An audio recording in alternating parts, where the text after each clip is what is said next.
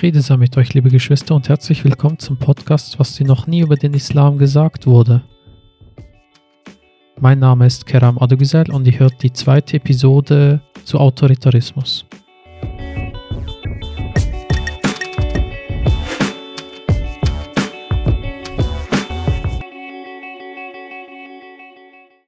Heute haben wir wieder Ilir Malici zu Gast. Friede sei mit dir, Bruder. Frieden sei auch mit dir, Kerem. Bevor wir gleich ins Thema einsteigen, wollte ich dich fragen, wir wissen ja jetzt, du isst gerne Gemüseauflauf mit Käse überbacken. Ja. Wann hast du das letzte Mal Gemüseauflauf gegessen? Das ist tatsächlich ein wenig länger her. Ich habe zuletzt äh, Lasagne gegessen und zwar eine vegane Lasagne, die zum Aufwärmen in der Mikrowelle geeignet war und die hat mehr schlecht als recht geschmeckt, aber ich sehne mich nach einem Gemüseauflauf. Ich werde das zeitnah wieder essen, so Gott will. Okay. Wir haben letztes Mal vor allem über Autoritarismus aus der theoretischen Sicht gesprochen. Wir haben das ein bisschen genauer angeschaut. Ich sage mal, auf der gesellschaftlichen Ebene, auf der psychologischen Ebene und auch ein wenig auf der theologischen Ebene. Und heute wollen wir ein wenig über die Erziehung und die Bildung sprechen, aus der Sicht vom autoritären Syndrom oder von der autoritären Dynamik heraus. Ja. Und ich beginne gleich mit einem Koranvers, das ist Surah 17, Vers 70. Und dort steht, und bereits verliehen wir den Kindern Adams Würde. Also alle Menschen haben eine Menschenwürde, die ihnen gegeben wurde von Gott, egal welchen Glauben sie haben, egal von welcher Rasse, von welcher Kultur sie erstammen mögen, wie auch immer. Wo ist diese Würde geblieben? Sehr passender Vers, den du herausgearbeitet hast. Und zwar, die Würde sollte im Zentrum stehen, bei jeder Bemühung um die Bildung, um die Erziehung des Menschen. Das heißt, die Würde ist der Rahmen, die Würde ist stets zu achten. Bei jeder Bildungsbetätigung, bei jedem Erziehungsanliegen ist die Würde des Kindes, des Heranwachsenden, des Erwachsenen stets zu beachten. Wenn wir jetzt anschauen, also es gibt ja verschiedene Ebenen in Bezug auf die Bildung und die Erziehung. Und natürlich beginnt die Erziehung im Elternhaus, aber sie wird auch staatlich und gesellschaftlich ja gefördert und auch verlangt, also auch gefordert. Wie müssen wir uns davor wappnen? Oder kannst du mal nachzeichnen, wie das aussieht, dass diese Systembereiche auch dieses autoritäre Syndrom fördern ja. können? Also ganz allgemein gesagt, aus der rechtlichen Perspektive, die Eltern haben das elterliche Erziehungsrecht, der Staat hat auch eine Erziehungspflicht im Rahmen der Schule, im Rahmen der Universität, der Wissenschaft. Das ist jetzt ziemlich allgemein, das ist sozusagen der rechtliche Rahmen. Nun gilt es, diesen Rahmen inhaltlich aufzufüllen und da stellt sich die Frage, was ist das Ziel der Erziehung? Wie wird an die Erziehung herangegangen? Und anknüpfend an dem Vers, den du vorhin genannt hast, an der Würde, die es zu schützen gilt, die es zu achten gilt, ist stets darauf zu achten, dass die Subjekthaftigkeit, die aus der Würde eines Menschen folgt, die Subjektqualität des Menschen, stets im Zentrum zu stehen hat. Das heißt, hiermit beginnt alles und hier hört auch alles auf. Das heißt, bei jeder Erziehungsmaßnahme, sei es in der Kindheit, sei es in der Schule durch Lehrer, sei es in der Bildungseinrichtung, sei es im Beruf, in der Praxis, ist die Subjekthaftigkeit, das heißt das Eigenständige des Menschen, das Selbstständige, das Autonome, stets zu achten. Das heißt, man darf hier keine Grenzen übertreten. Der Mensch darf nicht Objekt von Bildungsbemühungen sein. Seien diese Bildungsbemühungen oder Absichten noch so gut gemeint, die Subjekthaftigkeit, die Würde des Menschen ist immer zu achten. Okay, also das heißt, wenn ich das in anderen Worten jetzt nochmal aufgreifen würde, man darf den Menschen nicht zu einem Hamster im Hamsterrad machen, sondern er soll ein Lebewesen mit Seele, mit Leib, mit Gefühl, mit Emotionen, also wirklich mit einer Persönlichkeit wahrgenommen werden und auch als solche behandelt werden, also als diese Persönlichkeit, die dieser Mensch darstellt. Richtig. Wie sieht das jetzt zum Beispiel bei der elterlichen Erziehung aus? Also wie kann dort das passieren, dass die Erziehung dann autoritär ausfällt? Eine autoritäre Erziehung ist geprägt durch auf Disziplin und Gehorsam ausgerichtete und straforientierte Erziehung, durch gewaltvolle Erziehung, durch emotionale Kälte im Alltag, durch Konfrontation auch mit hohen und äh, teilweise nicht zu erreichende Leistungsanforderungen an das Kind oder an den Jugendlichen. Alles dies führt dazu, dass der Mensch gewisse Werte, gewisse Einstellungen übernimmt, die ihn dann sozusagen für ein Leben prägen. Das Risiko besteht, zu einem autoritätshörigen Menschen machen können. Zu einem Menschen, der dann von Autorität zu Autorität springt, weil irgendwann wechselt ja die Autoritätsperson, die Autoritätsfigur von den Eltern zu den Lehrern, von den Lehrern zu den Chefs oder im Freundeskreis gibt es dann auch immer irgendwelche Rabelsführer oder ähnliches.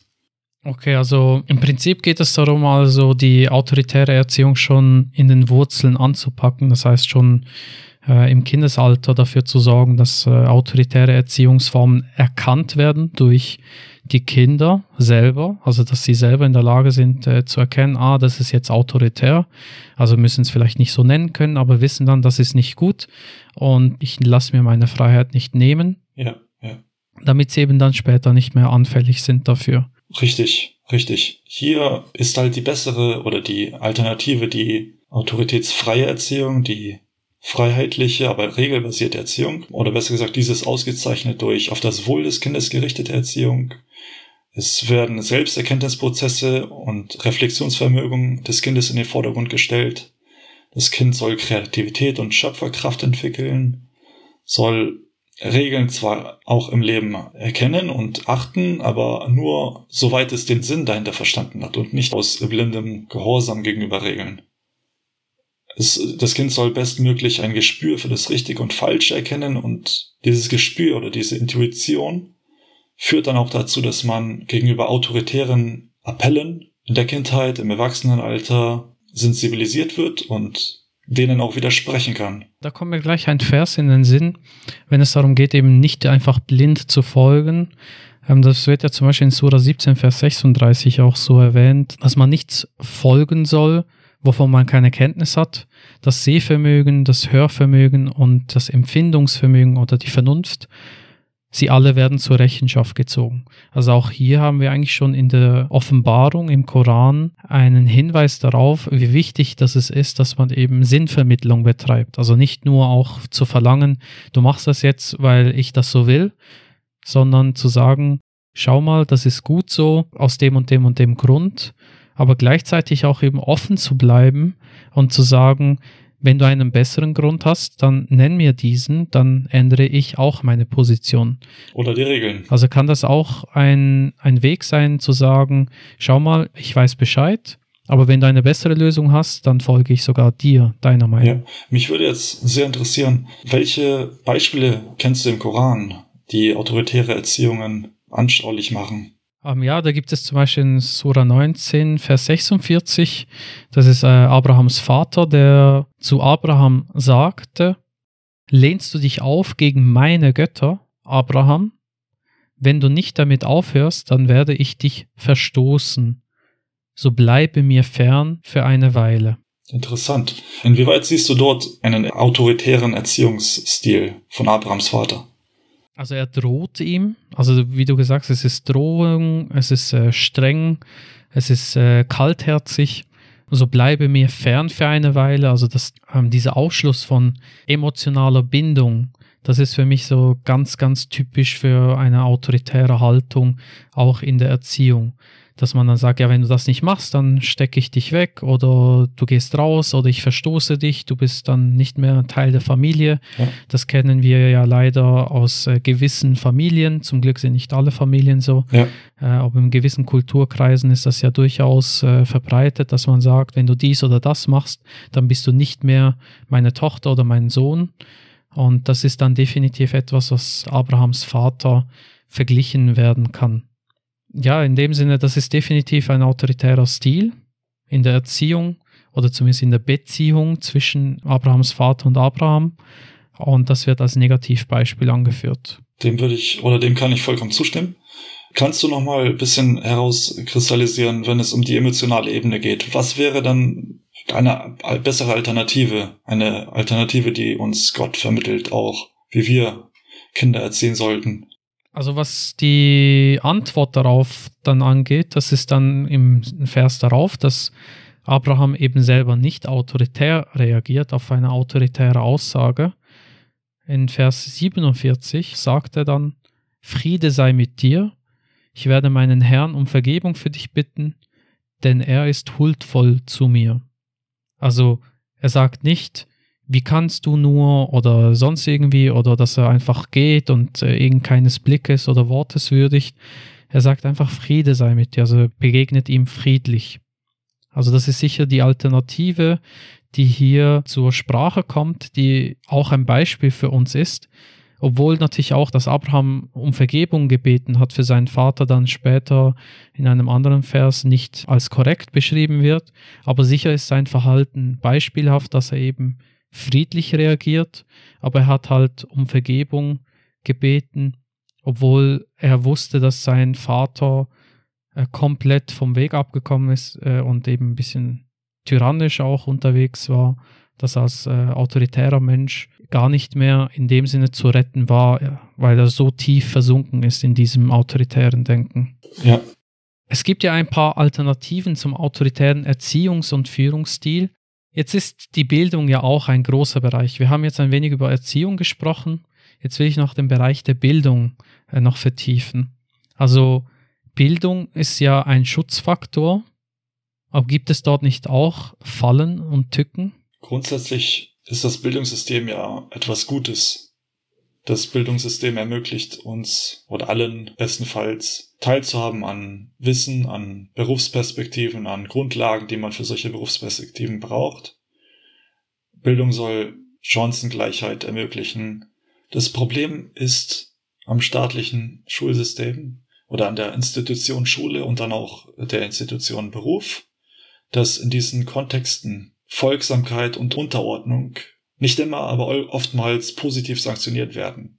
Das heißt, die fleißigen, die gehörigen, die stillen und konzentrierten Schüler erhalten dann positive Sozialbewertungen, positive Noten, was eigentlich dem Binnengedanken des Schulsystems entspricht, weil man eine Schule ansonsten nicht betreiben könnte. Kein Unterricht könnte davon leben oder könnte leben, wenn alle rumschreien und alle chaotisch sind und ähnliches. Aber teilweise neigen auch gewisse Lehrer zur Überbewertung dieser Charaktereigenschaften oder dieser Verhaltensweisen. Und das führt dazu, dass Menschen dann sich blind auch diese Erwartungen ergeben und kritisches oder autoritätskritisches Verhalten negativ sanktioniert wird. Gute Lehrer werden natürlich erkennen, dass Fragen stellende äh, Schüler und skeptische und kritische Schüler auch auf emotionaler Ebene etwas Bereicherndes für den Unterricht sind und auch als Menschen gern gesehen sind. Okay, also auch die, die eine hohe Bildung genossen haben, die einen langen Weg hinter sich haben im Bildungs- und äh, Schulsystem. Also auch die sind nicht davor geschützt, autoritären Verhaltensmustern selber zu verfallen. Keineswegs. Also wenn wir Wissen als etwas Objektives begreifen, wenn wir die Naturwissenschaften betrachten, wenn wir die Sozialwissenschaften betrachten, das sind ja sehr objektive, nüchterne Wissenschaften. Und wenn ein Mensch nicht gleichzeitig aber auch auf seine emotionalen Bedürfnisse, auf seine emotionale Bildung Wert legt und diese unter Mitleidenschaft gerät, dann kann es dazu führen, dass sich autoritäre Tendenzen auch in solchen Menschen breit machen, unterbewusst mehr oder weniger. Ich kann jetzt am besten aus, aus der Rechtswelt sprechen und sagen, dass es auch Intellektuelle gab, die trotz sehr hohen akademischen Rang oder sehr großer Belesenheit autoritären Versuchungen erlegen waren. Das waren zum Beispiel die Juristen in der Nazizeit, die sogenannten furchtbaren Juristen, die dann irgendwelche Unrechtsurteile durchgepeitscht haben, wo dann Menschen willkürlich zum Tod verurteilt wurden, wo dann Rassengesetze äh, in der Rechtsprechung dann äh, praktiziert worden und ähnliches. Das sind immer wieder solche Erlebnisse, wo man sich dann denkt, Bildung ist zwar gut und kann auch ein Abwehrmechanismus sein, aber ist nicht ausreichend, wenn die emotionale Komponente nicht auch gefördert wird. Und da kommt auch insbesondere die Psychologie und wie auch die Theologie zur Sprache, die ja sehr viel Wert hierauf legt. Vor allem vor dem Hintergrund der Hartherzigkeit, die sich im Menschen breit machen kann. Vielleicht kannst du uns ja dazu noch ein wenig erzählen. Ja, ich, ich finde das noch spannend. Also jetzt sprechen wir über Bildung, aber kommen dann doch wieder zurück zur Emotionalität des Menschen. Ja, das stimmt. Also wie, wie du das betont hast, es scheint irgendwie das Wesentliche im Menschen zu sein, dass man emotional eben manipulierbar ist. Und ich habe jetzt kurz nachgedacht, ähm, als du das so gesagt hast. Wenn der Mensch so geformt wäre, dass seine primäre Eigenschaft wäre, dass er logisch denkt, dann wären die Wissenschaften wohl etwas sehr Einfaches für den Menschen. Also er würde dann objektiv und nüchtern über alle Themen nachdenken, aber das scheint nicht der Fall zu sein. Also ich glaube, das ist auch dann der Grund, wieso viele Menschen sagen, dass sie mit der Mathematik Mühen haben, dass sie mit äh, Physik Mühen haben oder dass sie ähm, astronomische Grundlagen nicht wirklich verstanden haben. Also das ist so ein bisschen die Richtung. Man kann es natürlich nicht verallgemeinern, ich vereinfache hier jetzt ein wenig, aber es scheint zu sein, dass eben diese Emotionalität bei uns im Menschen ausgeprägter zu sein scheint und die die Grundlage darstellt, wie wir mit anderen Menschen umgehen und wie wir auch mit unserer Umwelt agieren und darauf reagieren. Würdest du dem zustimmen? Auf jeden Fall. Also zwischenmenschliche Beziehungen sind hochsensible, hochemotionale Beziehungen. Wir sprechen oftmals über Gegenstände, die außerhalb unserer emotionalen äh, Innenwelt stehen. Aber dies, das, das Gespräch ist natürlich immer von emotionalen äh, Gefühlen geprägt und äh, unterschwellig, selbst in den objektivsten, neutralsten Gesprächen spielen auch immer Emotionen mit.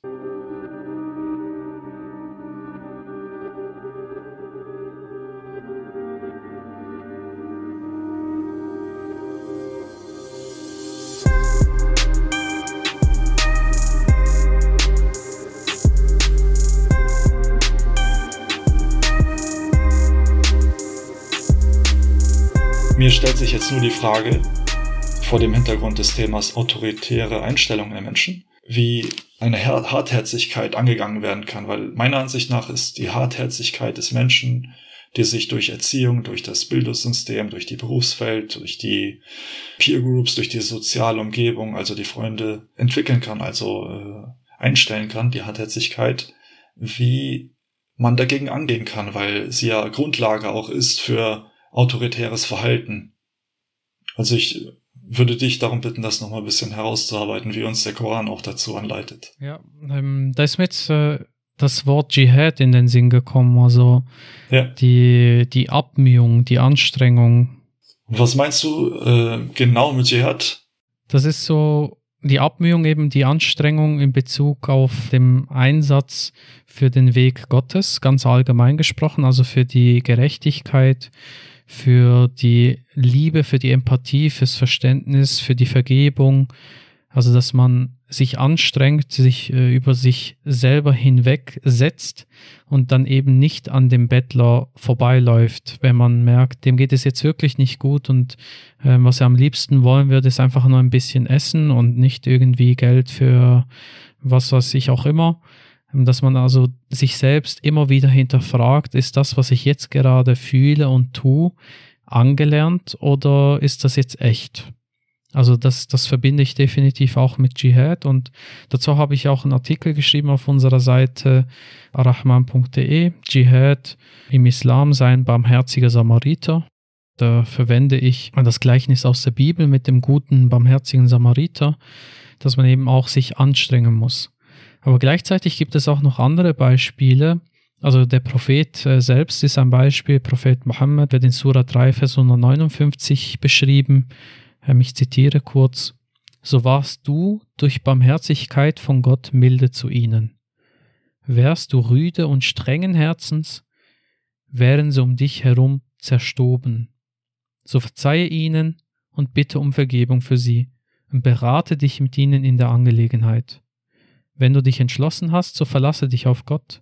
Gewiss, Gott liebt die, die sich auf ihn verlassen. Ja, daran sieht man auch, dass der Prophet Mohammed eine sehr milde und äh, barmherzige Art hatte, äh, auch die Gemeinde und die Gemeinschaft zu leiten und auch die Einigkeit zu bewahren. Im Gegenteil zu dem, was viele Gelehrte und viele sogenannte religiöse Führer heutzutage an den Tag legen. Was ich noch gerne sagen würde, ist in diesem Zusammenhang, dass vor allem, wenn die Umstände so sind, dass autoritäre Strukturen herrschen, dass etwas Gutes zu tun oder zu sagen oder das Richtige oder die Wahrheit zu tun oder zu sagen, mit Sanktionen belegt werden kann, dass es genau in solchen Fällen der Empathiefähigkeit bedarf, des Mutes, der Anstrengung des Menschen, dagegen aufzubegehren und genau das zu tun, was man für richtig hält, für wahr hält und für gut hält, auch wenn man Konsequenzen in Kauf nehmen muss. Und dazu will uns der Koran, glaube ich, auch anleiten, weil es ist einfach in Verhältnissen, die friedfertig sind, die tolerant sind und ähnliches, Gutes zu tun. Aber wenn autoritäre Verhältnisse herrschen, wenn, wie gesagt, das Gute mit Strafe belegt wird, dann ist es umso schwieriger, das Richtige zu tun. Vor dem Hintergrund dessen ist es so wichtig, dass man emotionale Fähigkeiten und Charaktereigenschaften äh, entwickelt und in den verschiedenen Institutionen der Gesellschaft bildet und unterstützt und fördert. Ja, also da kommen wir wieder einige Verse in den Sinn, die dazu sehr gut passen. Es ist zum Beispiel jetzt in Bezug auf äh, Gerechtigkeit, dass man dort eben auch emotional sich selbst beobachtet. Es gibt zum Beispiel den Vers, wo es um die sogenannte selbstklagende oder reflektierte oder reflektierende Seele geht. Äh, der Begriff Nefs al kommt dann vor. Das heißt, dass eine Seele so beschaffen sein soll, also dass ich mich so entwickeln soll, dass ich reflektierend unterwegs bin, dass ich eben darüber nachdenke, aber auch, dass ich versuche herauszufinden, wo reagiere ich stark obwohl es eigentlich gerecht wäre. Also wo reagiere ich so, dass die Gerechtigkeit dann als äh, Ungerechtigkeit oder irgendwie etwas dazwischen steht, zwischen mir und der Gerechtigkeit. Und das wird zum Beispiel in Surah 5, Vers 8 angesprochen, wo es heißt, O ihr, die ihr glaubtet, tretet für Gott ein und legt Zeugnis für die Gerechtigkeit ab. Und der Hass gegen bestimmte Leute soll euch nicht dazu verleiten, nicht gerecht zu sein. Seid gerecht, das entspricht eher der Achtsamkeit. Und seid Gottes achtsam. Gott hat Kenntnis von dem, was ihr tut. Sehr schön. Vielleicht kannst du auch nochmal genau den Vers nennen, äh, wo er steht im Koran, wo es sinngemäß heißt, dass man den Tadel der Tadelnden nicht fürchten soll, weil das ist auch eine gewisse, ein gewisser Ansporn, Gutes zu tun und äh, sich recht zu verhalten, trotz, trotz vielleicht irgendwelcher Hindernisse, die man erfährt. Äh, vor allem jetzt in unserem Kontext autoritären Strukturen, autoritären äh, Persönlichkeiten oder Umfeldern. Also in Bezug auf ähm, den gesellschaftlichen Druck, der hier emotional aufgebaut wird, gibt es äh, Surah 5, Vers 54, wo es dann heißt, der Vers ist relativ lang, aber in dem entsprechenden Teil heißt, die sich auf dem Weg Gottes einsetzen, also hier geht es um Dschihad auf Arabisch, die sich auf dem Weg Gottes abmühen und den Tadel des Tadelnden nicht fürchten. Dies ist die Huld Gottes. Er lässt sie zukommen, wem er will. Gott umfasst und weiß alles. Also hier wird angesprochen, dass es auch dazu gehört, Mut zu haben, den Tadel des Tadelnden nicht zu fürchten, also dass man sich emotional nicht abhängig macht von anderen, sondern eben, dass man nur in sich die Furcht erlaubt, die den Tadel von Gott fürchtet. Also das ist der einzige Tadel, der uns motivieren sollte und nicht der Tadel des Tadelnden von irgendeinem Menschen. Es gibt noch einen weiteren Vers, der fasst das alles sehr gut zusammen in Bezug auf die emotionale Bildung, von der wir sprechen. Also, dass wir emotional geschützt sind, dass wir emotional achtsam sind, dass wir emotional uns bewusst werden, in welche Richtung das es geht. Und das ist Sura 59, Verse 9 und 10. Das sind äh, auch wieder längere Verse, aber ich lese sie komplett vor. Und diejenigen, die vor ihnen in der Wohnstätte und im Glauben zu Hause waren, lieben die, die zu ihnen ausgewandert sind. Sie empfinden in ihrem Inneren kein Bedürfnis für das, was diesen zugekommen ist, und sie bevorzugen sie vor sich selbst, auch wenn sie selbst Not leiden. Und diejenigen, die vor ihrer eigenen Habsucht bewahrt bleiben, sind die, denen es wohl ergeht. Und diejenigen, die nach ihnen gekommen sind, sagen, unser Herr, vergib uns und unseren Geschwistern, die uns im Glauben vorangingen, und setze in unsere Herzen keinen Groll gegen die, die glauben. Unser Herr, du hast Mitleid und bist barmherzig.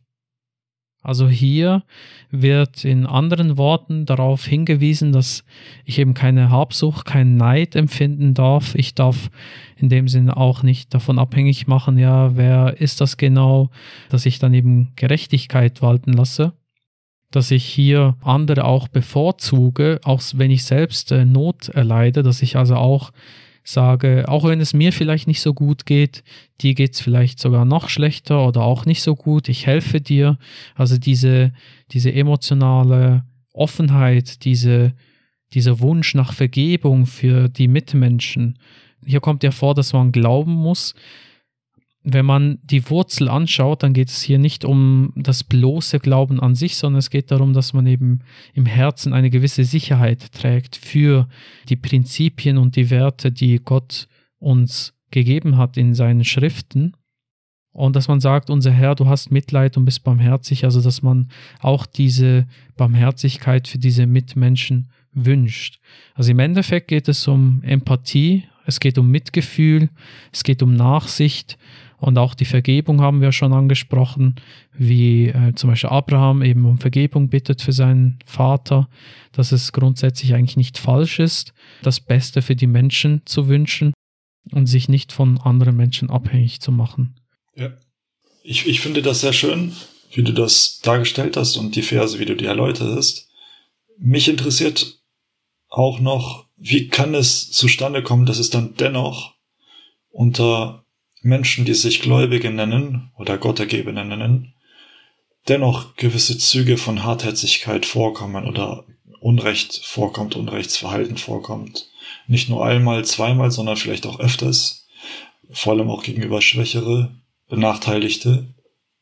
Auf, auf welche theologische Bildung würdest du das zurückführen oder auf welche theologische Autoritäten würdest du das zurückführen? Also im Koran werden die Gelehrten immer wieder erwähnt, dass sie als Autoritäten, ja, dass sie Figuren sind, die eigentlich das Gute, ähm, das moralisch Richtige lehren sollten, aber stattdessen, dass sie eben unrechtmäßig zum Beispiel das Erworbene, unter den Menschen verzehren, also dass sie sich, äh, ja, dass sie finanziell sich bereichern durch die Religion, dass sie aufgrund dessen auch autoritär wirken, weil sie wissen, der Mensch reagiert auf diese autoritäre Haltung und möchte Sicherheit und spielt dann mit diesen Emotionen. Also in Surah 5, Vers 63 wird erwähnt, würden doch die Geistlichen und Schriftgelehrten ihnen die sündhaften Aussagen, das Verzehren des unrechtmäßig Erworbenen verbieten, ja schlimm ist das, was sie zu machen pflegen. Also auch hier wird erwähnt, dass die Gelehrten, dass die Theologen eine besondere Stellung haben, weil sie eben auch eine gewisse Mitbestimmung, eine gewisse Macht über die Menschen ausüben können.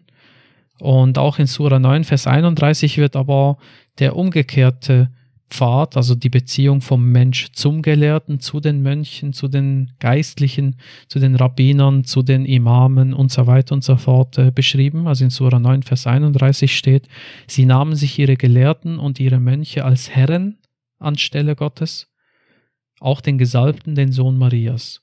Und ihnen wurde nichts befohlen, außer einem einzigen Gott zu dienen.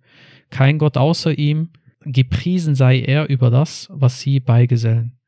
Also hier ist es auch wichtig, dass ich als einfacher gläubiger Mensch mir bewusst werde, dass mein Gottesbild auch dazu führt, dass ich eben anfällig bin für sogenannte autoritäre Theologen oder Imame oder Mönche, wie auch immer.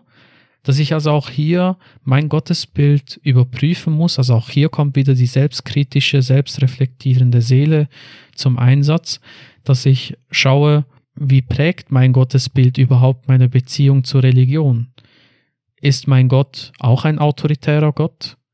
Ist er derjenige, der einfach nur Regeln aufgibt und nur verlangt, dass ich diese Regeln einzuhalten habe und nur unter dieser Voraussetzung und nur dann komme ich äh, in seine Nähe, also ins Paradies? Oder ist Gott ein liebender, barmherziger, verständnisvoller, mitfühlender, mitleidender Gott, der genau weiß, wie es uns ergeht, weil er uns erschaffen hat.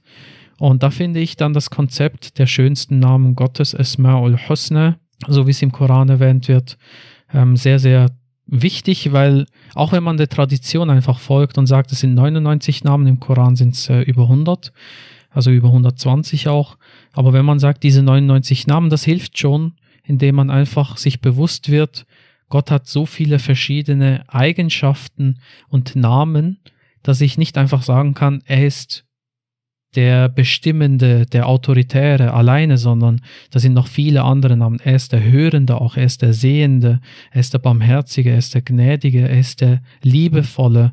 Und all das sind Namen Gottes, die dafür sorgen sollten, dass mein Gottesbild eben nicht einseitig autoritär ist, sondern vielfältig und emotional ausgewogen. Das ist zumindest das, was ich aus den Namen Gottes verstehe. Vielen Dank, lieber Bruder.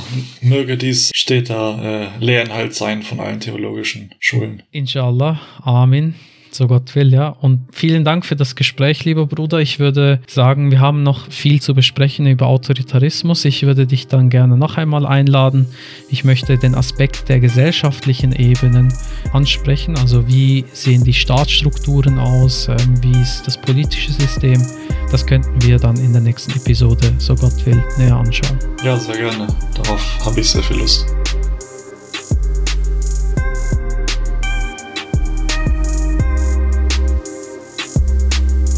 Ich stelle mir vor, wie es wäre, wenn keiner zweifelt. Überall würde ich Menschen sehen, die den Allweisen preisen. Keiner wäre mehr am Geizen, keiner würde mehr beneiden. Niemand würde mehr wollen zu streiten, alle hätten Speise. Es wäre genug für alle da, ich sehe die Reichen teilen. Auf diesem Planeten würde es keinen Krieg mehr geben. Es gäbe nur Friedensstifter, die in Frieden leben.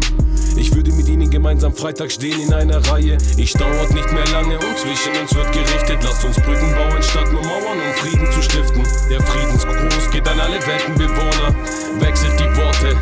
glättet die Wogen. Es dauert nicht mehr lange und zwischen uns wird gerichtet. Lasst uns Brücken bauen statt nur Mauern, um Frieden zu stiften. Der Friedensgruß